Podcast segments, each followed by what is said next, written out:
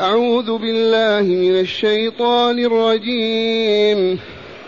قال هل علمتم ما فعلتم بيوسف وأخيه إذا أنتم جاهلون؟ قالوا أئنك لأنت يوسف. قال أنا يوسف وهذا أخي قد من الله علينا. إنه من يتق ويصبر فإن الله لا يضيع أجر المحسنين. قالوا تالله لقد آثرك الله علينا وإن كنا لخاطئين. قال لا تثريب عليكم اليوم يغفر الله لكم وهو أرحم الراحمين. اذهبوا بقميصي هذا فألقوه على وجه أبي يأت بصيرا وأتوني بأهلكم أجمعين. ولما فصلت العير قال أبوهم إني لأجد ريح يوسف لولا أن تفندون. قالوا تالله إنك لفي ضلالك القديم. فلما أن جاء البشير فلما أن جاء البشير ألقاه على وجهه فارتد بصيرا.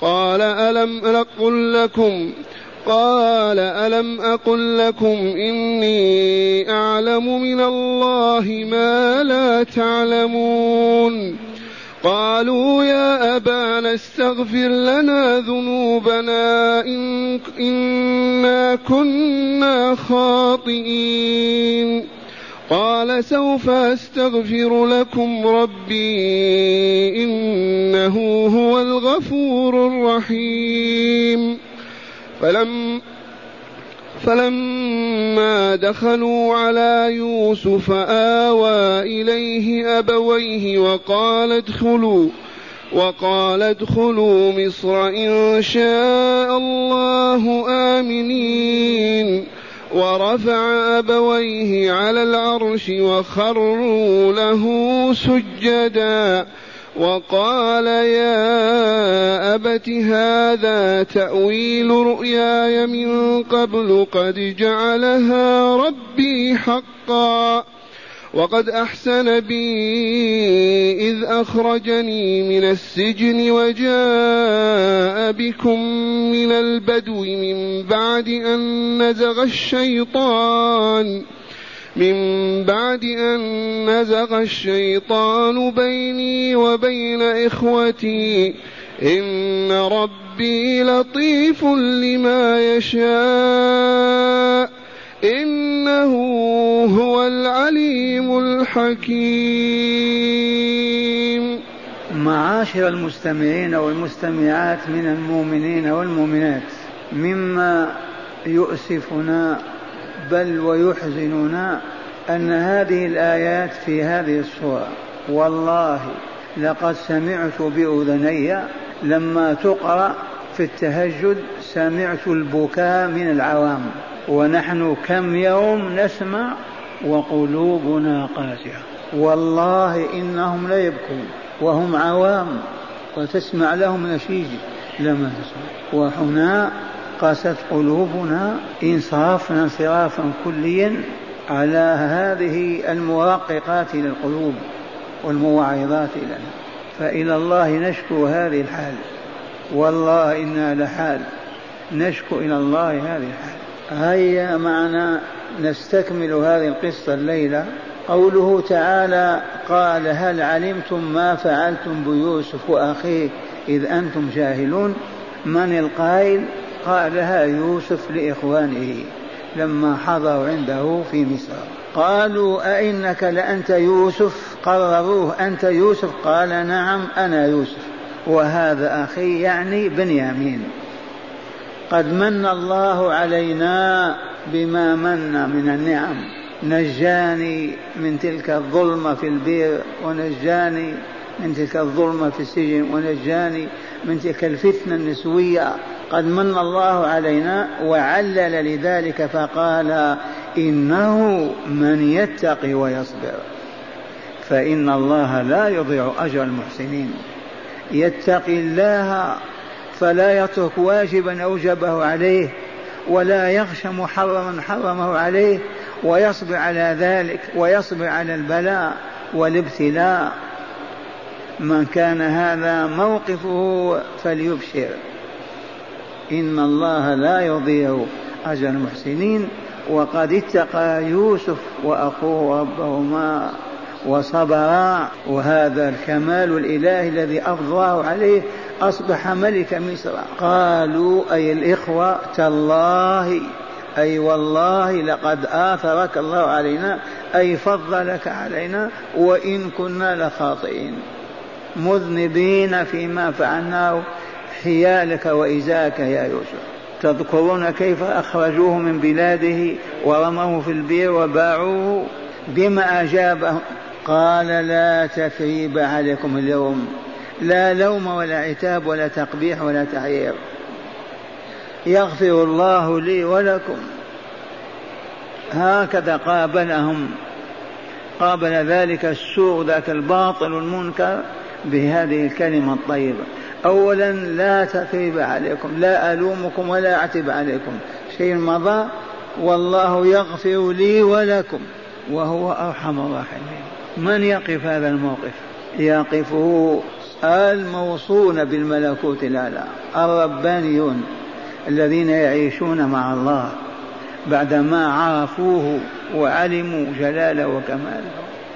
اذهبوا بقميصي نزع قميصه وأعطاه لأحدهم لعله يهوذا. قال له ألقيه على وجه أبي إذا وصلتم باديه الشام ديار كنعان ألقيه على وجه أبي يأتي بصيرا. وحي إلهام أليس رسول الله يوسف؟ بلى. اذا اذهبوا بقميصي هذا يخاطب إخوته العشرة. اذهبوا بقميص هذا فألقوه على وجه أبي يأتي بصيرا وأتوني بأهلكم أجمعين. ارحلوا من ديار الشام وباديتها. تعالوا عندنا بمصر. وأتوني بأهلكم نساء وأطفال كبارا وصغارا.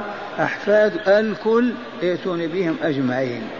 ولما فصلت العير وانقطعت وأبوهم معهم الكل مع نساء ورجال.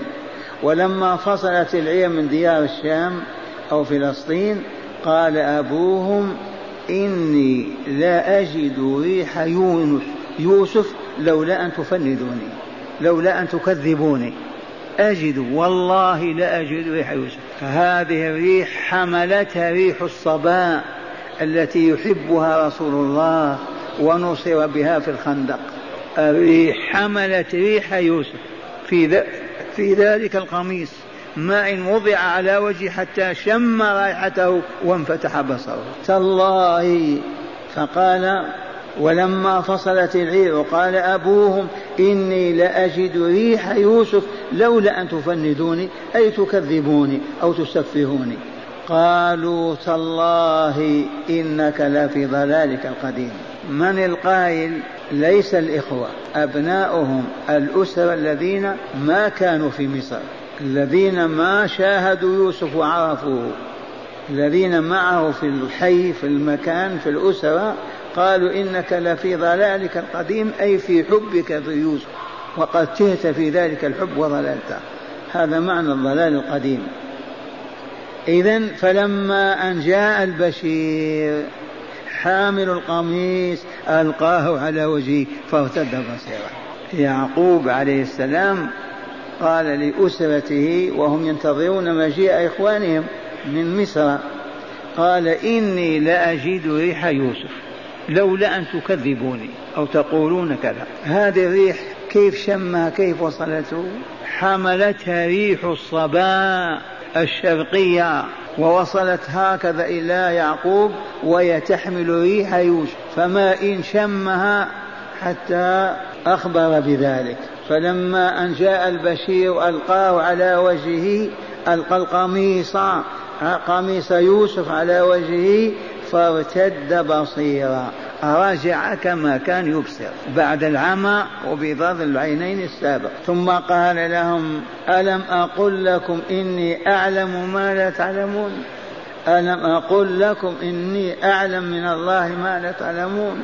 من جلال الله وكماله وألطافه وإحسانه وإفضاله ووجوب طاعته والحب فيه والبغض فيه. قالوا يا أبانا استغفر لنا ذنوبنا إنا كنا خاطئين. تابوا. هذه التوبة. اعترفوا بالذنب وطلبوا المغفرة. هذه التوبة. يا أبانا استغفر لنا أي اطلب لنا المغفرة من ربنا ليغفر ذنوبنا. إنا كنا خاطئين أي مذنبين مسيئين فاعلين للباطل. الخاطئ غير المخطئ. الخاطئ فاعل الخطايا إنا كنا خاطئين. بما أجابهم يعقوب عليه السلام قال سوف أستغفر لكم ربي. أي أطلب المغفرة منه. إنه هو الغفور الرحيم. لما أجلهم بكلمة سوف أستغفر أهل العلم يقولون إما أجلهم ليوم الجمعة حيث لا يرد فيه الدعاء أو أجلهم إلى السحور آخر الليل عندما يتجلى الرحمن وينادي هل من مستغفر؟ أغفر له هل من داع استجيب له وهذا هو الصواب. ما قال اللهم اغفر لهم على الفور قال سوف أستغفر لكم ربي إنه هو لا غيره الغفور. لعباده الرحيم بهم. فلما دخلوا على يوسف الآن هذا الحديث تام في كنعان ولا في فلسطين. ومضوا العائلة كلها على رأسها يعقوب. فلما وصلوا إلى الديار المصرية دخلوا على يوسف. أين دخلوا عليه؟ تقول يقول أهل العلم خرجوا لاستقبالهم بعيدا عن عريش مصر. ونصب يوسف خيمة له والناس في استقبالهم. رجال الحكومة وملك مصر وكل الأعيان والبلاد خرجوا لاستقبال والد يوسف وإخوته.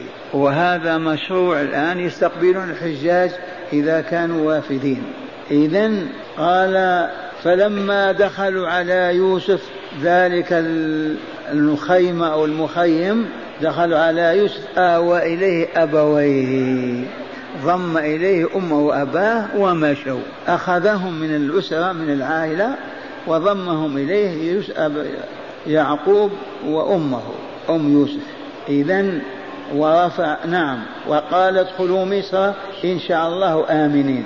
إذا فلما دخلوا على يوسف أين دخلوا عليه؟ في العريش الذي نصبه خارج الديار المصرية لاستقبال الأسرة بكاملها.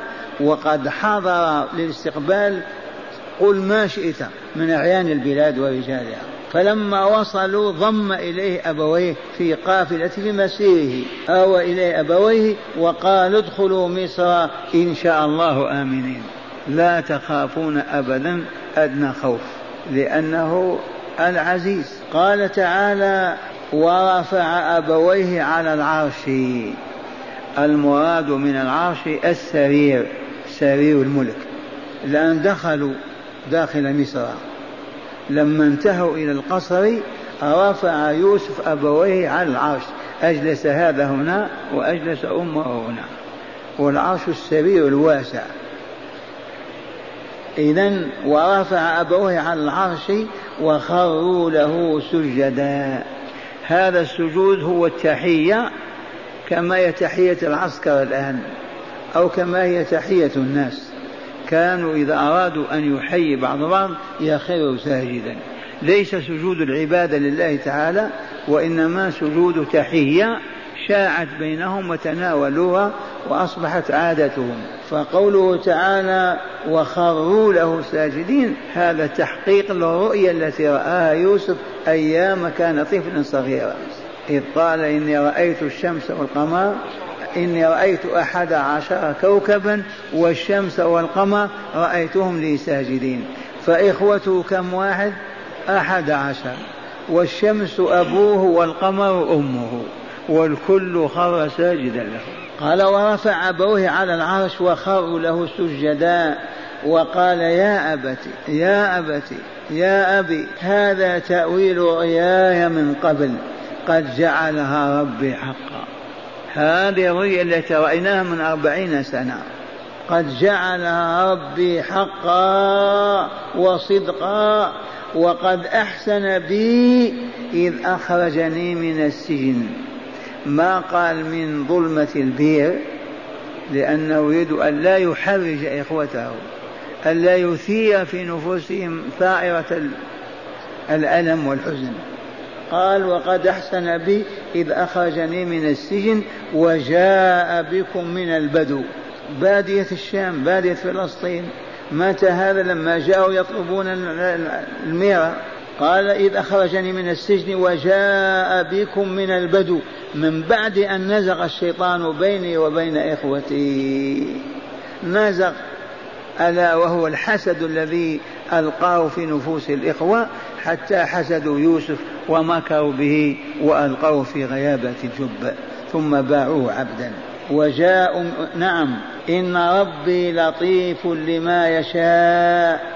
وأي لطف أعظم من هذا؟ أي لطف أجل من هذا؟ يؤخذ ولد يوم في بير يباع عبد كذا ثم يصبح مالكا يملك بهذه الصورة. عالم رباني نبيا ورسولا. نعم إن ربي لطيف لما يشاء. إنه هو العليم بخلقه الحكيم في قضائه وتدبيره. أسمعكم الآيات مرة ثانية وتأملوا. قال هل علمتم ما فعلتم بيوسف وأخيه إذ أنتم جاهلون؟ من القائل؟ يوسف. من هم الجاهلون؟ إخوته. ومظاهر جهلهم مكرهم وخداعهم وغشهم له قالوا أئنك لأنت يوسف؟ يتأكدون. قال أنا يوسف. وهذا أخي من المراد من إخوانه؟ بنيامين. قد من الله علينا أكرمنا ونجانا وأسعدنا والسر في ذلك تقوى الله والصبر عليها. إنه من يتقي ويصبر فإن الله لا يضيع أجر المحسنين. كلمات يوسف هذه. قالوا أي الإخوة تالله لقد آثرك الله علينا. فضلك وأعلى درجتك. آثرك الله علينا. وإن كنا لخاطئين. حقا وصدقا. ما كانوا مذنبين خاطئين. قال لا تثيب عليكم اليوم. لا لوم ولا عتاب ولا تحزنوا ولا تكربوا ما مضى مضى. لا تثيب عليكم اليوم يغفر الله لكم وهو الرحيم وهو الرحيم وهو أرحم الراحمين. جل جلاله وعظم سلطانه. اذا اذهبوا بقميصي هذا من أي مكان؟ من مصر إلى أرض فلسطين. اذهبوا بقميصي هذا فألقوه على وجه أبي يأتي بصيرا علمه الله ذلك. فألقوه على وجه أبي يأتي بصيرا واتوني بأهلكم أجمعين. ينتقلون من الصحراء والبادية الشامية إلى أرض مصر. أرض ماذا؟ الخصم العام. ولما فصلت العير بمن؟ بيعقوب والأسرة بكاملها. فصلت من ديار مصر. لا من ديار الشام متجهة إلى مصر. ولما فصلت العير قال أبوهم إني لأجد ريح يوسف لولا أن تفندون. بينهما مسافات بعيدة من مصر إلى إلى فلسطين. ولكن قال لهم إني لا أجد والله ريح يوسف لولا أن تفندون. قالوا تالله إنك لفي ضلالك القديم. ما هم الإخوة؟ الجماعة الذين ما عرفوا. والضلال القديم هو حبه ليوسف الماضي فيما سبق. فلما أن جاء البشير المبشر ألقاه على وجهه فارتد بصيرا. قال ألم أقل لكم إني أعلم من الله ما لا تعلمون؟ من القائل هذا؟ يعقوب عليه السلام. قالوا يا أبانا استغفر لنا ذنوبنا إنا كنا خاطئين. بما أجابهم قال سوف أستغفر لكم ربي إنه هو الغفور الرحيم. وعرفنا هذا التعجيل إما للسحور آخر الليل وإما للجمعة. هذا الذي عليه أهل التفسير. فلما دخلوا على يوسف وصلوا الآن وإلا لا دخلوا على يوسف وهو في عريش ومنزل نصبه لاستقبال الأسرة ومعه كل الأعيان من رجال مصر. فلما فلما دخلوا على يوسف آوى إليه أبويه ضم إليه أمه وأباه حتى يمشي يعني معه إلى الدار المصرية إلى دار القصر. آوى إليه أبويه وقال ادخلوا مصر إن شاء الله آمنين. لا خوف عليكم أبدا ولا حزن. ورفع أبويه على العرش متى هذا؟ لما انتهوا إلى القصر ودخلوا. رفع أبويه على العرش وخروا له سجدا. على الأرض سجدوا لمن؟ ليوسف تحية له. خروا له سجدا. حتى أبوه وأمه سجدا كما هي العادة عندهم. خروا له سجدا. قال وقال يا أبتي هذا تأويل رؤياي من قبل. هذا تفسيرها وتأويلها. تمت كما هي. رأى أحد عشر كوكبا والشمس والقمر ساجدين قد فعل الله ذلك. الأب والأم الشمس والقمر والنجوم إخوته الأحد عشر. قال يا أبت هذا تأويل رؤياي من قبل قد جعلها ربي حقا وقد أحسن بي إذ أخرجني من السجن.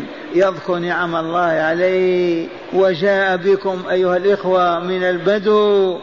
بادية الشام من بعد أن نزغ الشيطان بيني وبين إخوتي وأثار تلك الفتنة ألا هو هو الحسد الذي ألقاه في قلوبهم. إن ربي لطيف لما يشاء إنه العليم الحكيم. مع هداية الآيات الأخيرة تأملوا. أولا آية عظيمة هي حمل الريح ريح يوسف على مسافات بعيدة. هذه من أعظم الآيات. الريح تحمل ريح شخص أي رائحته وتجتاز بهذه المسافات ثلاثة آلاف كيلو مثلا آية من آيات الله هذه ولا عجب إذ الله على كل شيء قدير. ثانيا آية أخرى هي ارتداد بصر يعقوب بعد العماء بمجرد أن ألقي القميص على وجهه. ألقي, ألقي الآن ألف قميص على أعمى هذه آية أخرى. ما إن ألقي القميص على وجهه من شدة الحب والفرح انفتح بصره. هذا فعل العليم الحكيم. ثالثا كرم يعقوب وحسن عفوه وصفحه على أولاده إذ استغفر لهم ربهم فغفر لهم. من يقع على هذا الموقف؟ كرم يعقوب وحسن عفوه وصفحه على أولاده الذين كادوا له ومكروا ومكروا وفعلوا واستغفر لهم ربهم وغفر الله لهم. قال سوف أستغفر لكم ربي إنه الغفور الرحيم. فاستغفر بالفعل لهم في آخر الليل أو يوم الجمعة وغفر الله لهم وبلغهم ذلك. رابعا مشروعية الخروج خارج المدينة لاستقبال أهل الكمال والفضل كالحجاج مثلا. عالم كبير ملك وزير أيام كانوا يأتون على على البعير وكذا حتى الآن على السيارة نستقبلهم.